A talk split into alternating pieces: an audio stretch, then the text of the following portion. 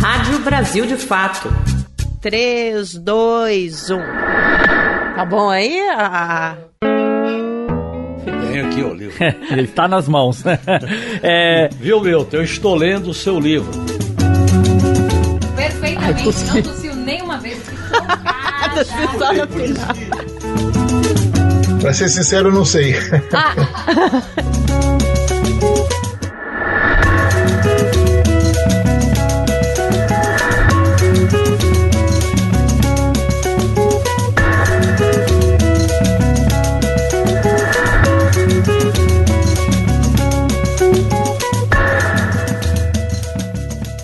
Podcast de política do Brasil de fato está de volta. Estamos entrando no ar a partir de agora com mais um episódio do 3x4. A cada semana, discutindo os principais acontecimentos, a conjuntura política nacional e, por que não, mundial. Este ano, fomos obrigados a falar sobre a conjuntura mundial algumas vezes aqui e isso não vai mudar. É o que vai acontecer hoje, por exemplo. Daqui a pouquinho eu falo mais sobre a nossa temática. Estamos aqui hoje com o nosso querido José Genuíno, ex-presidente presidente do PT. Tudo bem, Genuíno? Obrigada pela presença. É um prazer e principalmente estar aqui acompanhado pelo Milton Pomar. Pois é, olha o spoiler! Eu adoro esses comentaristas do nosso podcast. Não é a primeira vez e agora eu vou deixar correr solto, viu, gente? Do meu outro lado está o meu querido companheiro de redação, repórter político do Brasil de Fato, Igor Carvalho. Olá, olá, Genuíno, tudo bem? Olá, gente, tudo bem? E é isso, a gente vai começar agora o nosso podcast. Hoje o nosso assunto é a China. E é por isso que, como o spoiler do Genuíno já deixou bem claro, o professor Milton Pomar, geógrafo, autor do livro Sucesso da China Socialista, está aqui com a gente. A gente vai fazer esse programa para entender esse fenômeno China, esse país que no intervalo de 70 anos saiu de uma condição agrária muito eh, primária, eu diria assim, acho que dá para usar esse termo, estava politicamente dividido, economicamente lá atrás e acabou se firmando como das, uma das grandes potências globais. Nesse cenário global que a gente vive hoje, inclusive um papel essencial para praticamente todos os países do mundo, essas relações com a China. Então, antes de tudo, Igor Carvalho, vamos aqui cumprimentar o professor Milton Pomar. Obrigada pela presença, professor. Nihao. Perfeito! Annyeonghaseyo, eu sou mais pra Coreia, viu, professor? Então o Nihao eu vou responder com Annyeonghaseyo e a gente começa aí, Igor, que delícia, hein? É, professor, tudo bem? Satisfação recebê-lo aqui. Há muita curiosidade sobre a China, se fala muito sobre a China, e eu queria escutar do senhor, nesse começo, uma pergunta mais aberta, para que o senhor falasse por que falamos tanto, porque a China é um tema tão contundente, tão presente no noticiário público pelo mundo? É porque a China se diz socialista. Então o mundo capitalista inteirinho está alvoroçado porque o único país que se diz socialista anunciou há pouco ter tirado da miséria a maior parte da sua pobreza, da sua população na área rural. E no total, segundo o Banco Mundial, até agora, nesses 40 e poucos anos de reformas, ela tirou 800 milhões de pessoas da pobreza. Então não tem nenhum país capitalista que tenha tirado gente da pobreza, ao contrário, né? Então, quando vem um país desse tamanho, que veio de uma trajetória de muita pobreza, como vocês disseram, e anuncia: olha, nós incorporamos na economia real 800 milhões de pessoas, e esse processo começou lá atrás, em 1950, com reforma agrária, então incomoda muita gente. É aquela piada do elefante, né? Um elefante incomoda muita gente, uma China incomoda muito mais, né? Professor, é interessante porque a gente tinha separado é, aqui para entender melhor justamente a, essa caminhada de ascensão, que é a motivação que o senhor traz como a motivação que faz com que o mundo inteiro fale da China. Houve uma ascensão econômica, houve uma melhora social, houve uma melhora, enfim, é, política no país para a própria população e muita gente percebe isso sem entender o contexto. Parece uma coisa meteórica, né? que aconteceu de uma hora para outra. Bom, a, a, nossa roteirista trouxe aqui, inclusive, um trecho, parafraseando o subtítulo do livro do senhor, é, de país muito pobre a maior economia mundial. Como é que a gente pode falar sobre essa ascensão? Porque não é uma caminhada meteórica, é uma caminhada, na verdade, bem longa, né, professor?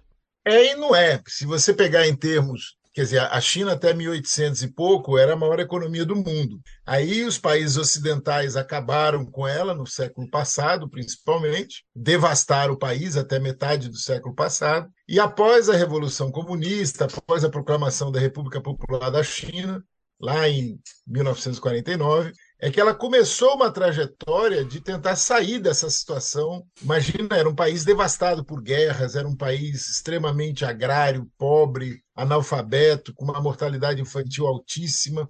Ela patinou durante 30 anos tentando encontrar esse caminho, mas foi a partir de 1980 que se considera que, com o processo de reformas, ela conseguiu dar essa levantada e aí sim, é uma levantada ah, impressionante, porque só para a gente fazer uma comparação rápida, nos anos 80, o Brasil teve PIB maior do que o da China em três anos, na, na década de 80. E hoje a China tem um PIB dez vezes maior do que o do Brasil. Né? Então foram 40 e poucos anos, na verdade. Né? É, Genuíno, uh, só para situar, então, quem nos escuta, nós estamos. É, é, Milton Pomar escreveu o livro Sucesso da China Socialista, de 1949 a 2025, de país muito pobre, a maior economia mundial. Vamos falar com o Genuíno. O Genuíno disse: já tenho esse livro. Tenho aqui o livro. Ele está nas mãos. é... Viu, Milton? Eu estou lendo o seu livro. E aí, é, Genuíno, o, o professor nos falou que muito do que se fala da China se deve à China se declarar um país socialista e ser hoje protagonista num mundo absolutamente dominado pelo capitalismo. Queria que o senhor falasse um pouquinho sobre isso, o, o, a impressão que o senhor tem dessa China socialista. Olha, eu visitei a China em, em 2005 e fiquei lá durante 10 dias representando o Partido dos Trabalhadores. E eu gostaria de dar minha opinião a partir de uma pergunta que eu fiz à direção do Partido Comunista da China em 2005. Eu fiz uma análise sobre a relação da experiência soviética e da experiência chinesa. E eu ouvi de maneira sintética a seguinte afirmação: lá na União Soviética, eles abriram a economia e abriram a política. Aqui na China, a gente flexibilizou a economia, mas não cedeu à pressão dos capitalistas de eliminar o papel do partido, o papel da representação popular e o papel da direção política na economia. Eu coloco isso porque esse sucesso da China, com reformas substantivas, e eu vi como é que mudou o cenário da China em 2005. Eu tinha uma certa curiosidade porque a minha formação política teve muita influência das obras do Mao Tse Tung, que era uma referência do então Partido Comunista do Brasil. Eu tinha muito interesse em conhecer a China. E eu conheci, dirigindo uma bancada do Partido dos Trabalhadores. E é interessante observar como a abertura econômica, as reformas econômicas, elas não eliminaram o papel dirigente do partido. Segundo, as reformas econômicas, elas solidificaram a ideia de que a China é um projeto nacionalista de país integrado. Tanto que quando a gente começava a visitar a China, os guias diziam: olha, vocês vão conhecer agora a China. Vocês não vão encontrar nenhuma prenda roubada de nenhum país do mundo. Tudo aqui é da nossa experiência histórica. A própria reforma de abertura econômica não eliminou o papel do Estado. Por exemplo, o papel do Estado em relação ao sistema financeiro. Ah. O papel do Estado em relação à questão energética. O papel do Estado em relação à infraestrutura do país, que nós conhecemos. Então, eu acho que a experiência chinesa é uma experiência que a esquerda tem que estudar, examinar. Porque não dá para você enquadrar a experiência chinesa no modelo clássico do pensamento da esquerda na, no, nos parâmetros ocidentais. Tem que examinar as particularidades da China. Por isso que sempre a China coloca a, as particularidades do socialismo nas condições da China. Como era dito da Revolução de 49, as particularidades da Revolução Chinesa de acordo com as características da China. Uhum. É tanto que a própria Revolução de 49, de uma certa maneira, foi uma, uma espécie de alternativa à visão dogmática que tinha em certos documentos da Terceira Internacional. Entendi. Então eu acho que a, a China desenvolveu algo muito criativo, muito inovador. As próprias obras do Mao refletem muito isso, do Mao Tse Tung. E, e um processo político, um processo muito inovador. Eu vivi, a, eu vivi teoricamente a experiência do que foi a Revolução Cultural, que foi exatamente nos anos 60.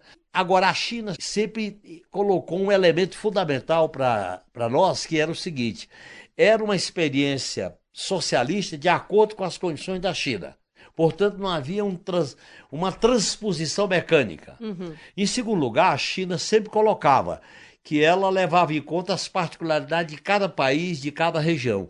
Isso foi muito radicalizado na China. Sim. É tanto que quando surgiu aquele episódio da Praça da Paz Celestial, ali abria-se um processo de ruptura da unidade da China porque a partir dali haveria um processo, um risco de rebelião das províncias. Na medida em que, quando se colocava a questão do poder, a China sempre foi muito consequente nesse processo. Sim. Ela não abriu mão do papel do partido, do papel do Estado e de controles estratégicos da economia chinesa. Eu acho que é isso que explica o sucesso econômico da China. Isso não é um milagre. Isso foi uma construção criativa própria que eu acho que a esquerda deve examinar com muito cuidado. Pomar, é, o título do seu livro já afirma, né? O sucesso da China socialista. E o Genuíno está falando dessas particularidades da China que produzem um socialismo é, chinês. Que particularidades são essas? O que podemos afirmar que a China é um país socialista que atua dentro do capitalismo? É bem complexa a coisa, é o que o Genuíno estava explicando. Quer dizer, a China desenvolveu o que eles chamam de socialismo à moda chinesa, né? quer dizer, com as características chinesas,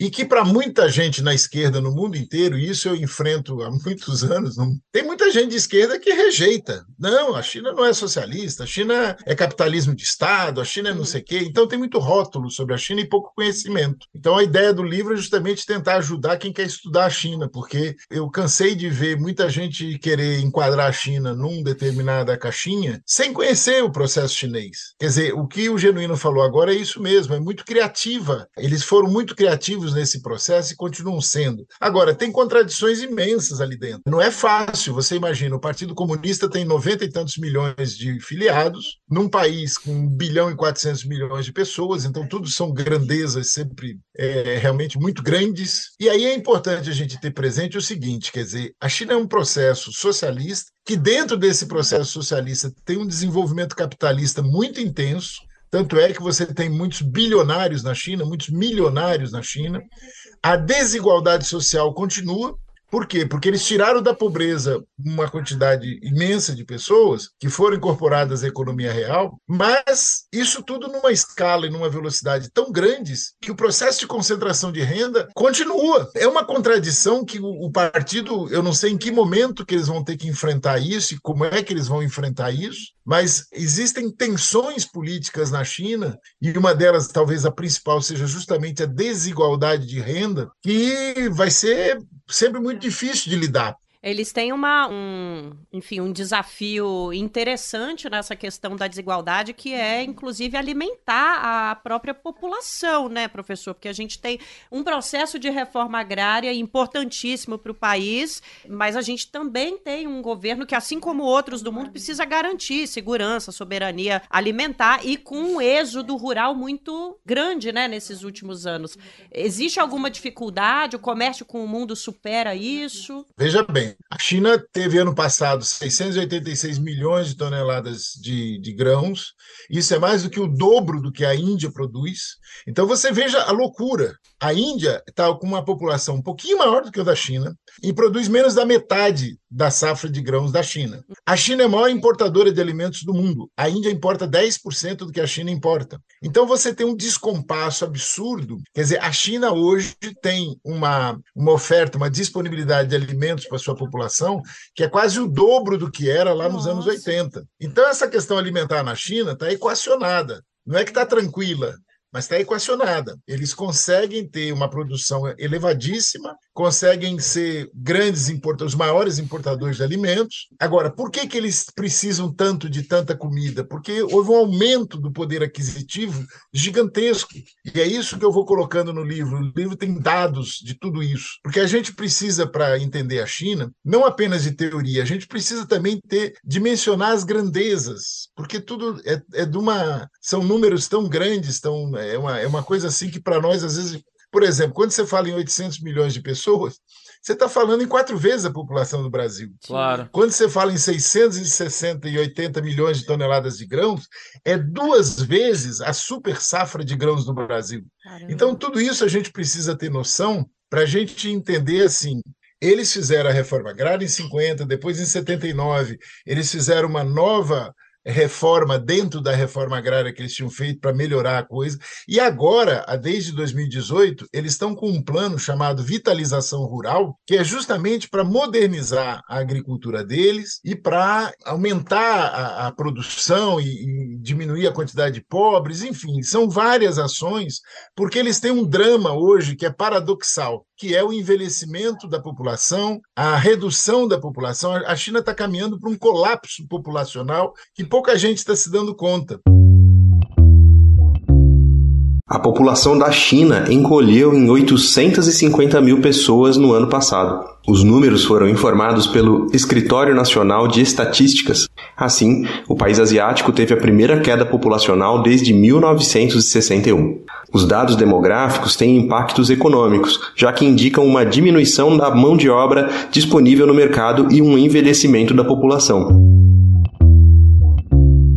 Eu venho escrevendo sobre isso já há alguns anos, que é um negócio paradoxal, porque a gente sempre falou da China, falando da população chinesa, vai diminuir muito nos próximos anos, e com um aumento da, da quantidade de pessoas idosas, numa proporção que não tem paralelo no mundo. Quer dizer, a Japão e Coreia tem muita gente idosa em termos relativos, mas em termos absolutos a China é uma coisa doida nessa área. É, eu queria destacar na fala do Milton um aspecto que ele procurasse estender mais. Nós não podemos ter uma visão mecânica, linear, como se o socialismo fosse um período de paz na Terra. O socialismo é marcado por contradições, luta de classe, conflitos, experiências exitosas e experiência derrotada.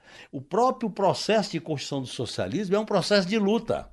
As contradições que a China enfrentou, que o Partido Comunista da China enfrentou, as viradas né, do período da Revolução Cultural, do período da modernização, do período das grandes viradas que a China verificou, mostra que da própria disputa internacional que a China realiza, o, o próprio papel do Estado e o papel do partido na disputa geopolítica mundial coloca que a construção do socialismo tem que ser entendido como um processo contraditório um processo de luta que pode ser vitorioso ou não. Por exemplo, a experiência da Rússia foi uma experiência soviética, num, num primeiro momento vitoriosa e teve problemas sérios. Portanto, para a gente sair dessa visão, Sim. vamos dizer assim, que o socialismo seja algo milagroso, religioso, que seja a paz da terra. É algo de luta constante, de conflito. Por isso que aí entra a questão da hegemonia política. Uhum. Por isso que a China nunca abriu mão da hegemonia política do partido e, no caso da economia, do, do papel do Estado. Você sabe, né, Milton, como estudioso da, da questão, que ao se relacionarem com o capital privado que investe na China, eles colocam condições claras que tem que ser respeitada pelo, pela iniciativa privada que entra lá. E eles têm consciência que esse processo de desenvolvimento da China produz modificações nas classes sociais. Talvez a questão mais delicada para nós socialista, para nós da esquerda, é como relacionar esse crescimento econômico, que é um verdadeiro milagre econômico que acontece na China, com os mecanismos de participação popular, de soberania popular dentro da China e na relação com o Estado chinês. É, daqui a pouquinho, professor, a gente é, é vai até conversar um pouquinho mais sobre como está a economia da China nesse momento, que existe também uma desaceleração, imagino que acompanhe um pouco da desaceleração do mundo, mas só para pegar o gancho de, é, do que o senhor estava falando em relação à idade da população, que é um problema muito grande nessa região da Ásia, dos países ali norte, né? É, e na China, como o professor trouxe, é, maior ainda. O senhor nota é, mobilizações políticas, soluções, ações políticas é, para que esse problema, digamos assim, seja superado? é, professor? Como é que o, o país caminha para tentar solucionar? Pois é, não não está fácil. Ah, existe uma, uma divergência grande entre políticos e técnicos nessa área desde 2015, porque eles é, em 2015 começaram a, a afrouxar, digamos, a flexibilizar aquela política que ficou conhecida como política do filho único. Não funcionou, aí eles flexibilizaram mais, não funcionou, e agora eles flexibilizaram de vez e não vai funcionar. Por quê? Porque houve uma mudança cultural muito grande nesse período. No período que eu morava lá e todas essas vezes que eu estive na China, eu fui muitas vezes à China e viajando sempre com estudantes que eram intérpretes. Ninguém quer ter filho. É muito caro ter filho. É, as pessoas desenvolveram uma lógica individualista de, de ter a sua vida. Então, assim, tem gente que diz: ah, eu, quando tiver com 35, eu vou pensar no assunto. O que, que isso significa do ponto de vista é, técnico, populacional, em termos, quando você fala em termos demográficos? A, a, taxa de fertilidade, que o mínimo é 2,1 para você manter a população, na China está menos de 1. Nossa. Na perspectiva otimista da, da, das Nações Unidas, a China vai chegar em 2100 com 1 bilhão de habitantes, que era o que ela tinha em 1981, quer dizer, ela vai diminuir 400 milhões, dois Brasil. Isso na perspectiva otimista.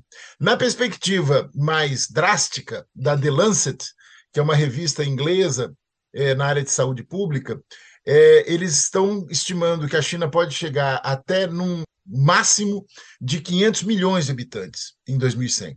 Quer dizer, seria diminuir 900 milhões de habitantes. É um negócio de doido, é, é um negócio de doido. Agora, o que, que eu acho que é importante? Vamos considerar o, o tempo mais próximo aqui.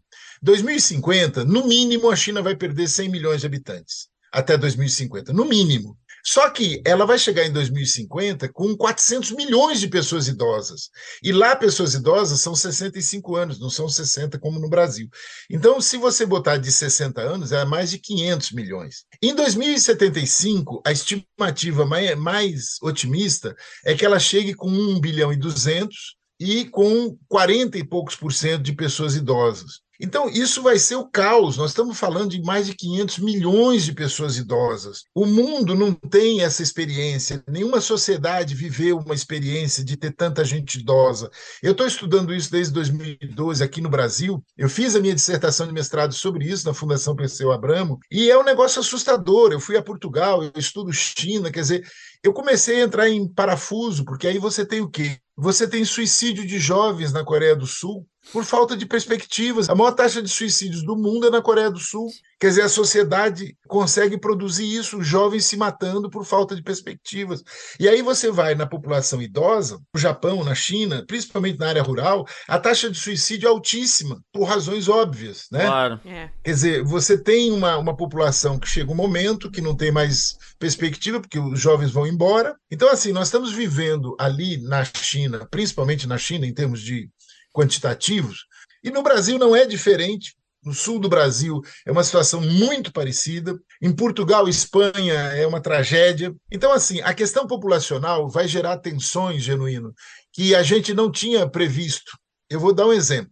Em função dessa redução tão grande da população chinesa, o maior impacto é na população economicamente ativa. Com isso, eles estão investindo muito em automação e robótica. Lá na frente se justifica, se você pensar em 2040, 2050, você vai ter que ter na agricultura, na indústria e tal, um grau de automação altíssimo. Só que agora, nessa transição, nesses próximos 25 anos, isso vai gerar uma tensão política no país que não era imaginado há 10, 15 anos atrás porque não se, não se tinha essa noção de que o problema populacional ia ganhar essa dimensão.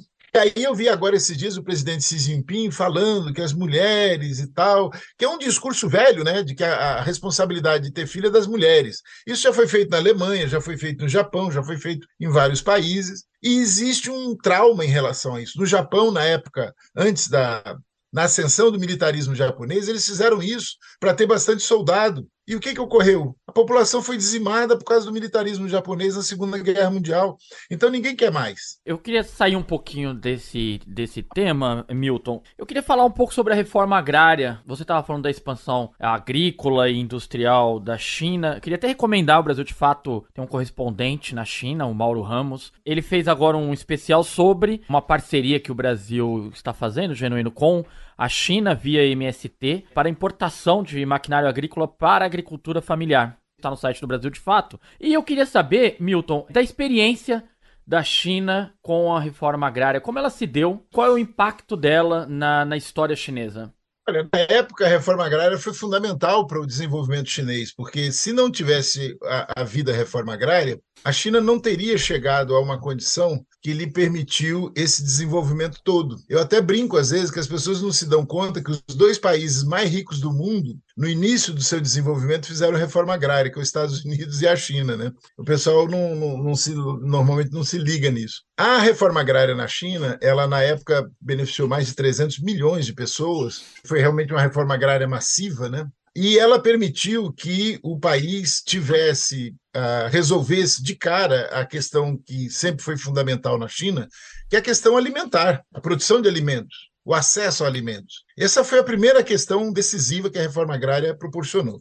Depois, é, ocorreram uma série de dificuldades e eles se viram obrigados, em 78, 79, a definir uma reforma na agricultura para permitir que é, é, houvesse um, um, aumento da produção e da produtividade, questões do próprio modelo de desenvolvimento deles. Né? Então, a gente tem hoje uma China com uma situação que você tem desde pequeno produtor até o plantation, até a grande, a grande produção, o grande esquemão, né? com plantadeiras, colheitadeiras, com aquelas máquinas todas e em grande escala. Então, você tem na China de A a Z na agricultura. E uma coisa importante é o seguinte: o processo de urbanização chinês já tirou da área rural mais de 500 milhões de pessoas nos últimos 40 anos, e eles devem levar mais 300 milhões da área rural para a área urbana. Então, essa é uma outra um outro nó com que eles vão ter que lidar nesse processo, porque na medida em que você tira tanta gente da área rural, como é que claro. você faz para produzir alimento, né? Ô, Milton, eu queria colocar uma questão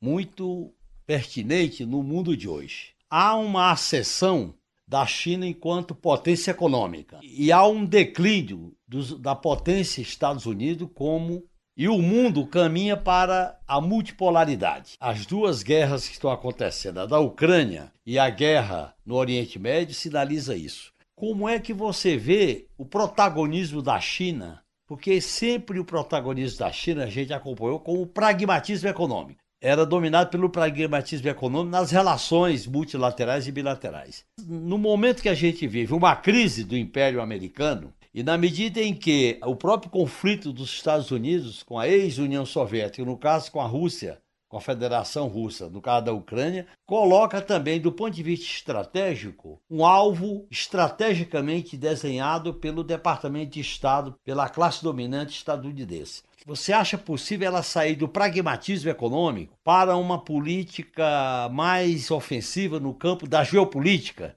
de relações bilaterais, de relações multilaterais, seja em regiões como, no caso, a América Latina, regiões como a África, aí tem a Rota da Seda. Como é que você, como estudioso da China, vê essa ascensão da China enquanto potência mundial no debate geopolítico desse mundo multilateral. Veja, é, eu acho que é importante a gente ter presente o seguinte: a China tem uma maneira de atuar muito diferente dos Estados Unidos. Os Estados Unidos usa guerra, a China usa política, seja política econômica, seja política comercial, ela faz política o tempo todo. Então, se a gente pegar, por exemplo, as revoluções que a China está fazendo agora, ela tem na área de ciência, tecnologia e inovação um, um trabalho de intercâmbio com o mundo inteiro.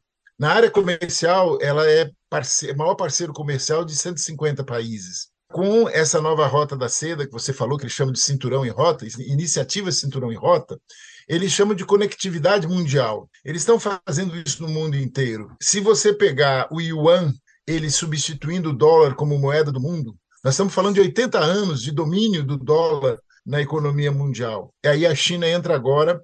A China tem 20% da, da economia mundial, tem 15% das exportações. Então, ela tem poder de fogo para colocar a moeda dela na relação direta, inclusive com o Brasil, já tem transações real e yuan. Então, tudo isso ela vai ah, cercando os Estados Unidos, mas eu acho que é muito importante a gente ter presente o seguinte: toda atuação chinesa, desse pragmatismo que você coloca, é uma atuação sempre na política. Quer dizer, ela não tem ações armadas fora do país. Ela está se modernizando, está modernizando as Forças Armadas, tem feito treinamentos e tal, mas é aquela lógica romana, civis passa em parabellum, né? Se você quer a paz, prepare-se para a guerra. Então ela está se preparando para a guerra. Agora, a atuação dela é essencialmente política. Todos esses acordos que ela faz na África, no, na Ásia Central, aqui na América do Sul, é muito é, comercial e política, comercial e política. Toda essa parte de intercâmbios universitários, existe um intercâmbio hoje na China. Eu acompanhei nos últimos 26 anos, que é o período que eu trabalho mais diretamente com a China, é, é uma coisa impressionante. Você vai hoje em qualquer cidade grande chinesa, você tem o mundo inteiro ali. Né? Sim, sim. É, por quê? É uma lógica de você ter uma relação com cientistas, com pessoas que atuam na, na, no desenvolvimento dos países. E esse processo, eu acho que uma coisa que a gente tem que ter presente é o seguinte: os Estados Unidos, eles fizeram, eles é, acabaram o bloqueio com a China em 1979, o mesmo bloqueio que eles têm com Cuba, com a China, eles tiveram que acabar em 79. 40 anos depois, em 2019, eles entrevistaram Jimmy Carter, que era o presidente americano na época. A revista Newsweek perguntou para o Jimmy Carter: presidente, por que, que a China desenvolveu tanto nesses 40 anos e os Estados Unidos não? Ele falou: olha, a China investiu em infraestrutura, os Estados Unidos em guerra. É. é dizer, isso. Isso o Jimmy Simples. Carter. É isso, isso o Jimmy Carter, quer dizer, fazendo um balanço desses 40 anos. Então, eu acho que é muito importante o seguinte: quer dizer, os chineses seguem uma política pragmática na política internacional, na geopolítica. Nessa questão agora da guerra da Ucrânia e da, da guerra de Israel contra Gaza, que na verdade ali não é nem uma guerra, né? Na verdade aquilo é um massacre. Confronto É, colonial, invasão. Invasão, tá ali é genocídio. genocídio.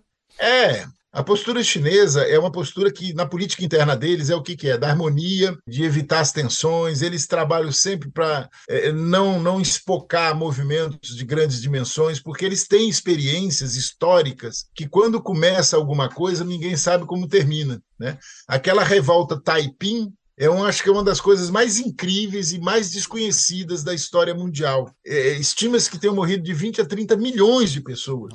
Porque um cara, um maluco, resolveu que era Jesus Cristo. É um negócio maluco, incrível. Mas, assim, eles têm esse tipo de experiência histórica. Então, eles têm muito cuidado com a questão política, de evitar tensões, de negociar. Eles, eles matam o cara de cansaço, né? naquela lógica de negociar até matar de cansaço. É uma questão que eu acho que é importante, que essa que o Genuíno coloca, da, de como é que ela se posiciona no mundo. Eu observei nos últimos anos que a China começou a trabalhar de maneira assim, muito discreta a propaganda do modelo chinês Sim. para o mundo. Isso eu notei de alguns anos para cá. Começou a divulgar, olha, olha o que, que nós conseguimos, como é que nós conseguimos, venham aqui conhecer. Então eu acho que é muito importante essa lógica chinesa de resolver as coisas na política e não na guerra, não na agressão militar, que é a lógica dos Estados Unidos, né? Eu acho interessante, Milton, que essa abertura da China para o mundo, eles preservam de maneira muito forte, muito intensa, aquilo que é essencial para o modelo de potência da China. Não é uma abertura que chega na China e vai produzindo destruição. Não causa nenhuma degradação. fissura, né? Não causa nenhuma fissura, realmente. É, eles mantêm aquilo que é essencial, É.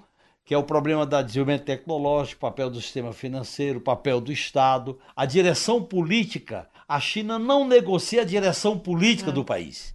Isso é um, acho que é um elemento importante, porque esses processos de abertura geram a negociação da própria direção política do país. A crise da União Soviética, que dá no Gorbachev, depois no Yeltsin, é que eles negociaram a direção política do país. E a China não permite e nem abre espaço para essa negociação política. É, eu acho que o Genuíno conhece bem uma frase que eles sempre utilizaram. Os chineses sempre disseram o seguinte, que eles não aceitam interferência nos assuntos internos do país. Isso é meio que um mantra, né, Genuíno? Eles sempre Exatamente. bateram nisso. Sempre, sempre. Porque os Estados Unidos vinham fazer aquele discurso de direitos humanos e tal, que é uma piada os Estados Unidos falarem de direitos humanos e falarem de democracia, né?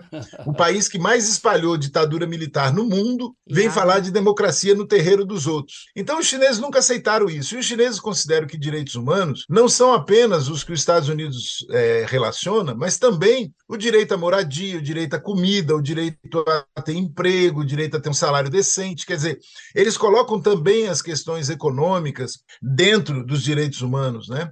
E eu acho que é muito importante ter presente o seguinte, quer dizer, esse controle que muita gente, inclusive no Brasil, jornalistas, eu conheço jornalistas no Brasil que, ah, porque a China tem censura, porque não sei o quê, papapá. Existe censura? Existe. Agora, muita coisa é furada e o pessoal consegue burlar e tudo mais. E muita coisa é debatida, muito mais do que a gente imagina. O que a gente tem que ter presente é o seguinte: quer dizer, num país daquelas dimensões, com uma população daquelas dimensões, com todo o mundo capitalista em volta babando para ver se derruba aquilo ali, se os caras não segurarem no tranco, realmente eles não teriam chegado aos 74 anos da República Popular da China. A gente viu aqui no Brasil, a gente tentou fazer alguma coisinha, os caras deram um golpe. Opa. e botaram Pequenas, o pequenas reformas, né, Milton? Pequenas reformas. Pequenas reformas, a gente. É, cosmética, né? Nós não fizemos reforma agrária de verdade no É. Brasil, gente. E, aí, e, e sofremos um golpe sem fazer reforma. É, realmente é Isso, complicado ser mas é brasileiro. pra- Então, olha, se eles não segurarem. Antes da gente dar continuidade aqui para nossa conversa, eu preciso falar com os nossos ouvintes e com as nossas ouvintes sobre a campanha de apoio ao Brasil de Fato. Se você gosta do que a gente debate aqui no 3x4 ou dos conteúdos produzidos pelo BDF, lá no brasildefato.com.br, nas nossas redes sociais, ajuda a gente a continuar fazendo comunicação popular. Faz falta, viu, no Brasil. Tudo isso que a gente está conversando aqui passa diretamente pela presença da comunicação popular no nosso país também. É um direito, gente, se informar. Então vai lá no apoia.se barra Brasil de Fato, apoia a comunicação popular. E a gente vai continuar, então, falando sobre China. Professor, eu quero passar para hoje, para o presente e para a economia. Assim como o resto do mundo, nesse período que ainda pode ser chamado de período pandêmico barra pós-pandêmico, houve uma desaceleração e um aumento de desemprego, por exemplo. Então, desaceleração do PIB, aumento no desemprego. O PIB chinês cresceu 3% em 2022. Outro número divulgado foi o da população da China, que começou a encolher no ano passado pela primeira vez em seis décadas. Foram 850 mil habitantes, menos do que em 2021. Ainda assim, os chineses são mais de 1 bilhão e 400 milhões. Para manter o crescimento e o status de potência global, já há uma movimentação acontecendo para reverter essa desaceleração? E como é que o senhor vê essa desaceleração? Acho que principalmente juntando com todos os problemas que a gente já trouxe aqui, a desigualdade, o envelhecimento da população e etc. Antes da pandemia, alguns anos antes, a China já tinha decidido diminuir a velocidade do crescimento, porque estava gerando descompassos muito grandes entre os vários segmentos da economia, problemas ambientais e tal. Então ela já vinha diminuindo de 9% ao ano para 7, para 6. Esse processo eles já vinham conduzindo de dar uma diminuída no crescimento. É quando a gente fala em crescimento do PIB, no caso chinês, chega a ser engraçado. Eu me lembro que os jornais publicavam: ah, a China vai ter um pouso rápido, vai ter um pouso não sei quê. Eu falava: que pouso, gente? Com 6% de crescimento ao ano, quem dera o Brasil tivesse um crescimento de 6% ao ano. O que ocorre é que ela teve uma média durante mais de 30 anos de 9% ao ano em média. Teve ano que ela cresceu 14% a economia, então isso é uma loucura. O Brasil cresceu 7% em 2007 e todo mundo ficou enlouquecido. Imagina crescer 14%, né? No caso chinês, a gente tem que lembrar o seguinte: pela paridade do poder de compra, a China já tem um PIB de mais de 30 trilhões de dólares. Caramba. Então, qualquer 5% ao ano são um trilhão e meio, que é praticamente o PIB do Brasil. Então, a gente tem que cuidar com essas coisas, tem que relativizar um pouquinho para a gente não. Porque, assim, a gente não dá para comparar uma economia daquele tamanho com uma economia com, do tamanho da do Brasil, por exemplo. Então, assim, o que está acontecendo de alguns anos para cá e a pandemia só agravou isso? A China tem problemas estruturais, fatores limitantes enormes. Por exemplo, um país que tem 20% da população mundial tem apenas 6% da água. Então, isso coloca de cara uma, um, um, fator limitante natural gigantesco. Outra coisa, quase metade do país são áreas semiáridas e desertos. Então, ela se obriga a estar recuperando, restaurando áreas degradadas, áreas de desérticas. Eles têm todo um trabalho nessa área que custa um dinheirão. E, ao mesmo tempo, eles têm uma garotada se formando de 10, 12 milhões ao ano. A China tem 3 mil universidades. Mas aí vocês imaginem o seguinte: eles têm que gerar emprego para quem migra da área rural para a área urbana, e eles têm que gerar emprego para essa garotada que está saindo das universidades e que quer trabalhar. O cara é engenheiro, é médico, é dentista, é sei lá, 500 coisas, e a pessoa quer trabalhar. Eles tinham uma necessidade de manter todo ano 10 a 12 milhões de empregos novos por ano. Eu quero lembrar que nesses 40 anos das reformas, a China manteve pleno emprego. O Brasil só teve pleno emprego em 2013 e 2014, que é quando a gente saiu do mapa da fome, por coincidência, né? Opa! Saímos do mapa da fome quando a gente estava no pleno emprego. Eles mantiveram mais de 40 anos pleno emprego. Agora eles devem estar com 5% por aí, já saindo um pouquinho do pleno emprego. Então, essa questão é uma tensão política enorme. Por quê? Porque eles estão hoje investindo em vários países no mundo, eles levam mão de obra deles para esses países, isso gera problemas nesses países. Então, a situação chinesa não está fácil. Uhum. Eles cresceram demais, isso gerou muito desconforto no mundo inteiro. No caso brasileiro, a, a indústria brasileira não consegue competir com a indústria chinesa há 20 e tantos anos. Sim. E aí o que, que ela faz? Ela vai se desindustrializando e importando produto chinês. Ora, isso está gerando um problemão dentro do Brasil. Eu estou falando do Brasil, mas isso vale para um monte de outros países numa situação semelhante. Isso gera todo um desconforto político e gera também uma perda da capacidade até de importar os próprios produtos. Eles estão, nesse momento, num impasse, numa dificuldade econômica enorme, porque o mundo está complicado e a China, obviamente, reflete na medida em que a, a maior parte do PIB chinês é comércio exterior. Então é muito complicado isso. É, essa industrialização, esse crescimento da economia chinesa é, trouxe numa outra ponta um problema que é apontado em diversos fóruns mundiais, aí, inclusive na última COP 26, que é a questão da China com o meio ambiente. Né? Na COP 26, a, a China se recusou a assinar o acordo para zerar a energia à base de carvão, junto com os Estados Unidos e o Brasil, Brasil com, com Bolsonaro na época. Como a China hoje pensa a questão ambiental, é, Milton? Olha, eles têm uma preocupação enorme com a questão ambiental, sempre tiveram. O que ocorre são as velhas limitações, né, que eu estava citando agora, limitações naturais. Veja, durante muito tempo, até há poucos anos, a China tinha uma dependência do carvão é, como principal fonte de energia. O carvão era 66% da matriz energética chinesa. Veja, dois terços da matriz energética chinesa era carvão, agora caiu para 58%. Por quê? Porque eles estão investindo pesado em energia eólica, energia solar, biomassa, não sei mais o quê. A questão energética é uma questão fundamental para o desenvolvimento do país. Eles tinham carvão, dependem do carvão, o consumo chinês é gigantesco, daqui a 30 anos o carvão chinês vai acabar. Então, muito da pressão que eles recebem dos países ocidentais, eles param e olham e dizem assim: bom, mas que moral que a Inglaterra tem, a Alemanha tem, a França tem, os Estados Unidos têm, para agora dizer que nós não podemos mais continuar desenvolvendo porque nós estamos poluindo. Eles poluíram 200 anos e agora eles vêm dizer que nós não podemos poluir mais 20 anos. Então tem isso também. Uhum. É uma situação complicada, porque eles não têm como escapar do carvão rapidamente. Mas o carvão chinês acaba em 30 anos. O consumo chinês de carvão é uma coisa absurda. Ô Milton, é interessante essa tua abordagem, está no livro e nas suas intervenções, de considerar, ao analisar a China, analisar o processo dinâmico, contraditório e desafiante que o modelo chinês está vivendo, que a experiência chinesa está vivendo.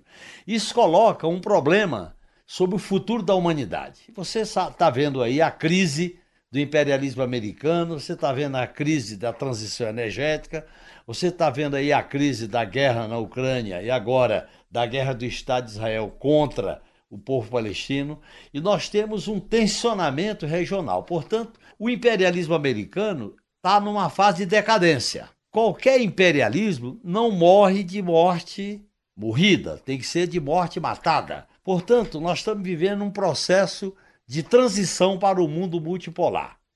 E eu acho que é fundamental, na, nessa, nesses seus estudos e nessa tua contribuição, essa ideia da gente ter uma visão pluralista do mundo.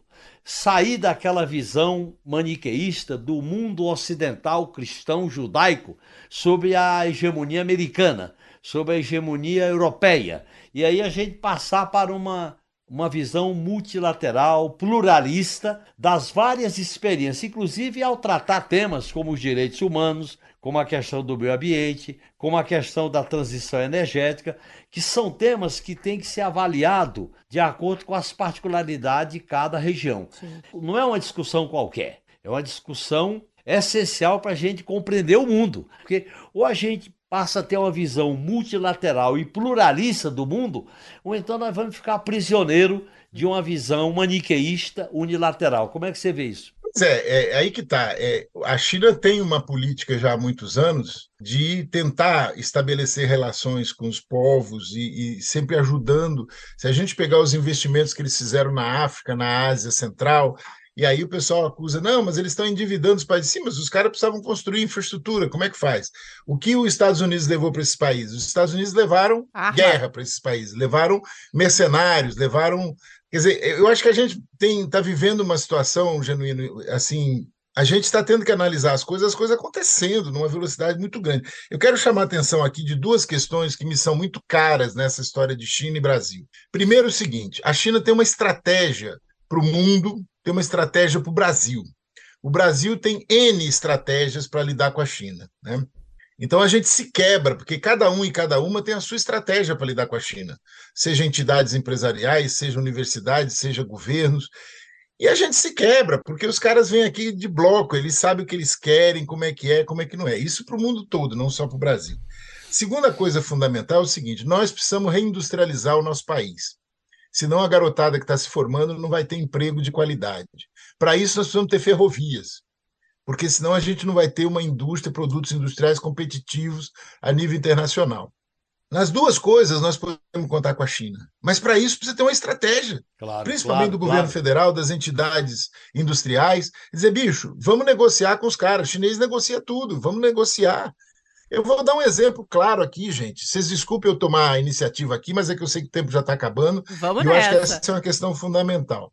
Veja bem, o que é que nós exportamos para a China? Se vocês pegarem o que foi exportado para a China nos últimos. Nesse século agora, 2000 a 2023, no agro, foi quantos bilhões? Foi quase um trilhão de dólares para a China do agro nesses 20 e poucos anos. Aí você diz, tá, e o que, que o agro trouxe para o país de desenvolvimento e tudo mais? Segunda coisa, mineração. Se vocês pegarem só o estado do Pará, ele nesses 10 anos exportou quase 100 bilhões de dólares para a China de minério. O que, que ficou para a população do Pará? Buraco. Então, assim, ou a gente discute. Buraco, buraco, nós estamos ficando com buracos. É. Ou a gente discute mineração, agro, celulose, né, carnes, etc., que é o que a gente tem para exportar para a China e que ela precisa muito. E aí traz ela para negociar ciência, tecnologia e inovação, indústrias, claro, claro, ferrovias. Tá certo. Qual é a contrapartida, ou então, né? Então, gente, olha, se você pega a China hoje, ela tem mais de 120 mil quilômetros de ferrovias. Eu tive no Maranhão lançando o livro e o pessoal dos ferroviários lá me disse o seguinte: ó, oh, Pomar, esse negócio de que tem 29 mil quilômetros é fajuto. O que o Brasil tem operacional é 12 mil quilômetros. Então a China tem, no mínimo, 10 vezes a malha ferroviária brasileira. A China leva de trem é, para todas as cidades chinesas tem trem e tem a, o de trem a, de alta velocidade 38 mil quilômetros, que é a maior malha ferroviária de alta velocidade do mundo. Ela liga todas as grandes capitais de, de trem rápido. Então veja bem, como é que você concorre com um país que consegue internalizar as mercadorias a um custo baixíssimo? E eu não estou nem falando de fluvial nem nada, estou falando só o trem, só comparando o trem. Ah, em termos de dimensões, nós somos quase o que a China é. Então, não tem sentido a gente continuar cometendo esse crime continuado, claro. que é transportar as coisas em caminhão. Claro. Pois é, mas a gente tem pouco tempo para reverter essa coisa, porque a, a, China tem agora essa iniciativa Cinturão em Rota, que a gente pode chamar, ele, o Brasil ainda não está nela. O Brasil pode chegar e dizer, ó, eu entro se a gente tiver tantos bilhões aqui, vocês vierem construir ferrovia. Eles constroem ferrovia numa velocidade. É. Agora, Milton, é pra, é... você, você, essa tua colocação estimula uma outra questão. Para o Brasil ser um protagonista no plano mundial, ele tem que ter um projeto nacional. Não pode ser um, um picadeiro de cada questão isoladamente. Tem que ter um projeto de futuro. Qual é o nosso projeto de futuro? É desenvolvimento industrial? É infraestrutura? É igualdade social? Tem que ter metas para um projeto nacional. Eu acho que isso está faltando uma visão de futuro para o nosso país. Pois é, mas eu estava esses dias olhando aquele livro do Darcy Ribeiro, que ele fala do povo brasileiro, né? É, nós não temos isso genuíno. Você tem uma bancada no, na federal no, no, no, Congresso, que é uma bancada ruralista atrasada do TACAP. Você tem no governo federal hoje uma salada, porque a gente tem um, um governo popular, mas que está sendo comido pelas beiradas pelo tal do centrão, etc, etc, que todo mundo sabe como é que funciona. Então, assim, é, é, é se a gente não conseguir fazer esse debate para definir pelo menos algumas questões centrais, como é que nós vamos desenvolver o país? Eu vou pegar uma questão que ninguém fala eu fico indignado. Os chineses foram escravizados pelos norte-americanos para construir a ferrovia lá. Foram os coolies, que eles pagavam uma merreca para dizer que não era escravo, mas foi imediatamente assim que terminou a escravidão de negros, eles escravizaram asiáticos para irem lá construir.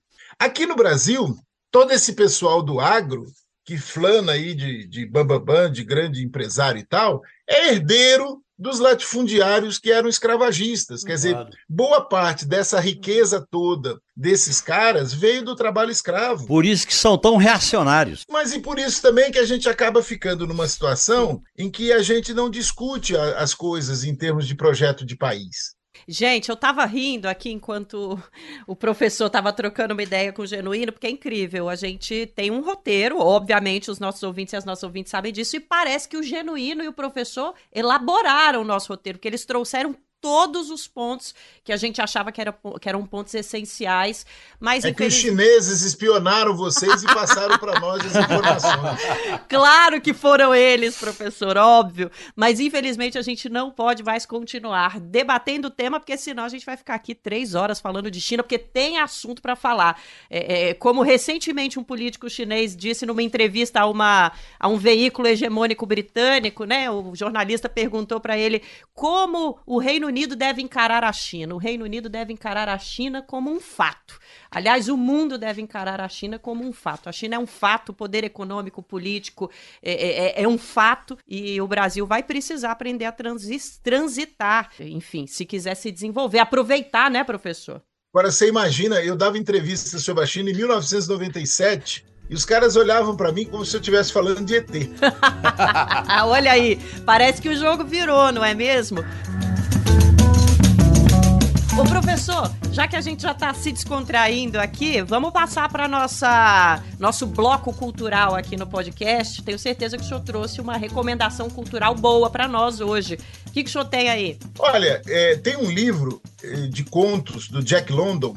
O Jack London foi o primeiro livro que eu ganhei do meu avô, Pedro Pomar. Um, um dos contos chama O China, que é muito interessante é, esse livro de contos se eu não me engano, é da expressão popular. E esse conto, O China, mostra bem como é que era o trabalhador escravizado chinês nos países ocidentais. Né? Eu acho que é bem, bem interessante esse livro. E em termos de filmes, eu acho que é importante lembrar que a indústria chinesa cinematográfica hoje ela tem uma quantidade grande de filmes, mas tem um filme que é Herói, que mostra aspectos culturais do país muito bonitos a questão da caligrafia, é, da unificação da língua. É muito interessante. Genuíno. Olha, eu não posso deixar de recomendar Sim. o livro do Milton Pomar, O Sucesso da China Socialista. Esse é o nosso diplomata, viu, professor Pomar? Esse aqui é. Mas olha, toda a equipe recomenda, porque todo mundo leu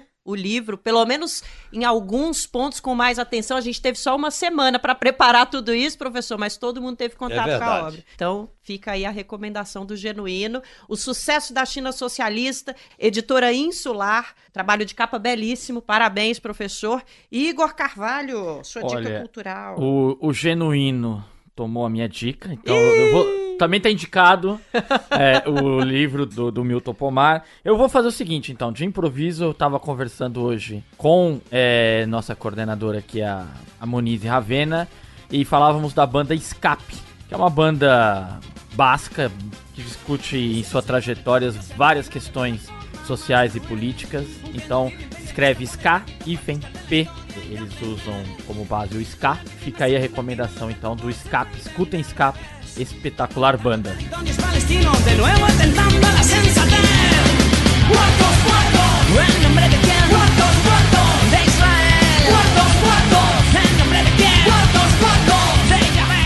Nossa, tá super diverso. Que está no continente. Fez shows no Chile, Argentina e não virá ao Brasil por conta da barreira da língua genuíno. Ô, loucura.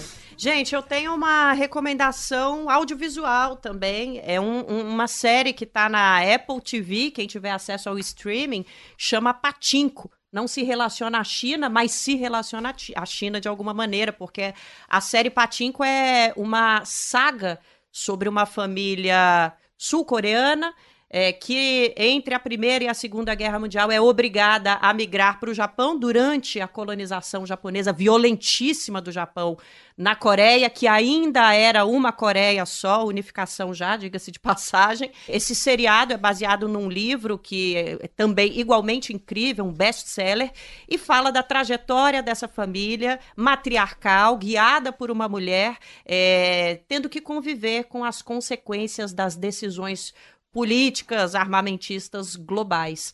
É, eles vêm desde do final do, do, do começo do século passado até 1989. Então, para quem conhece um pouquinho a história aí da crise na Ásia, dos tigres asiáticos, já consegue perceber que a escolha das datas foi bem simbólica para se contar também uma história global além da história daquela família. Então, é, essa é a minha recomendação. Patinco na Apple TV, uma saga familiar sobre a história recente dos nossos amigos ali da Ásia, o que aconteceu com eles. É isso, então, a gente vai ficando por aqui. Eu quero agradecer muito o professor Pomar pela presença e por essa aula. Acho que todo mundo está se sentindo mais informado, inteligente, né, Igor? Exatamente. Estamos mais sabidos, como diz João Pedro Stedley, sobre China. Obrigada, professor. Um grande abraço, Milton. Obrigado. Eu quero só terminar com uma frase que eu sempre digo para o pessoal: gente, a China não é para amadores. Então, aqui no nosso caso, está todo mundo animado aí com o que está ocorrendo com essa questão das máquinas agrícolas e tal. É bom a gente ter presente que a gente vai precisar se profissionalizar, vai precisar conhecer muito para isso tudo dar certo. Eu estou torcendo para que dê certo, estou tentando ajudar, mas a gente tem que ter isso presente. A China não é para amadores. É isso, Tá genuíno. certo. Obrigada também por estar Muito aqui obrigado. É isso, a gente vai encerrando por aqui. Igor Carvalho, até semana que Valeu, vem. obrigado, gente. Até semana que vem. Um abraço. Valeu demais pela presença. Obrigada aos nossos ouvintes e às nossas ouvintes. Semana que vem a gente tá aqui de volta. Ah, sim, não podemos esquecer. Quer mandar um recado aqui pro 3x4? Nosso e-mail é 3x4 arroba brasildefato.com.br. As redes sociais do Brasil de Fato estão mais que abertas para todo mundo que quiser mandar. Manda sua dica cultural também, você que tá ouvindo a gente, viu? O podcast 3x4 é apresentado por mim, Nara Lacerda, pelo meu companheiro de redação Igor Carvalho. Os nossos comentaristas são os grandiosos João Pedro Stedley e José Januíno. Nesse programa a gente está usando áudio do G1, da CNN e do Brasil de Fato. A direção é de Rodrigo Gomes, na produção e no roteiro Letícia Holanda, trilha sonora original Alejandra Luciani. Edição e sonorização de Lua Gatinone. Nossa cinegrafista é Yolanda Depisol e a identidade visual é de Nazura Santos. No Brasil de Fato, a coordenação de rádio e TV é de Monize Ravena, a direção de jornalismo é de Nina Fidelis. E até semana que vem!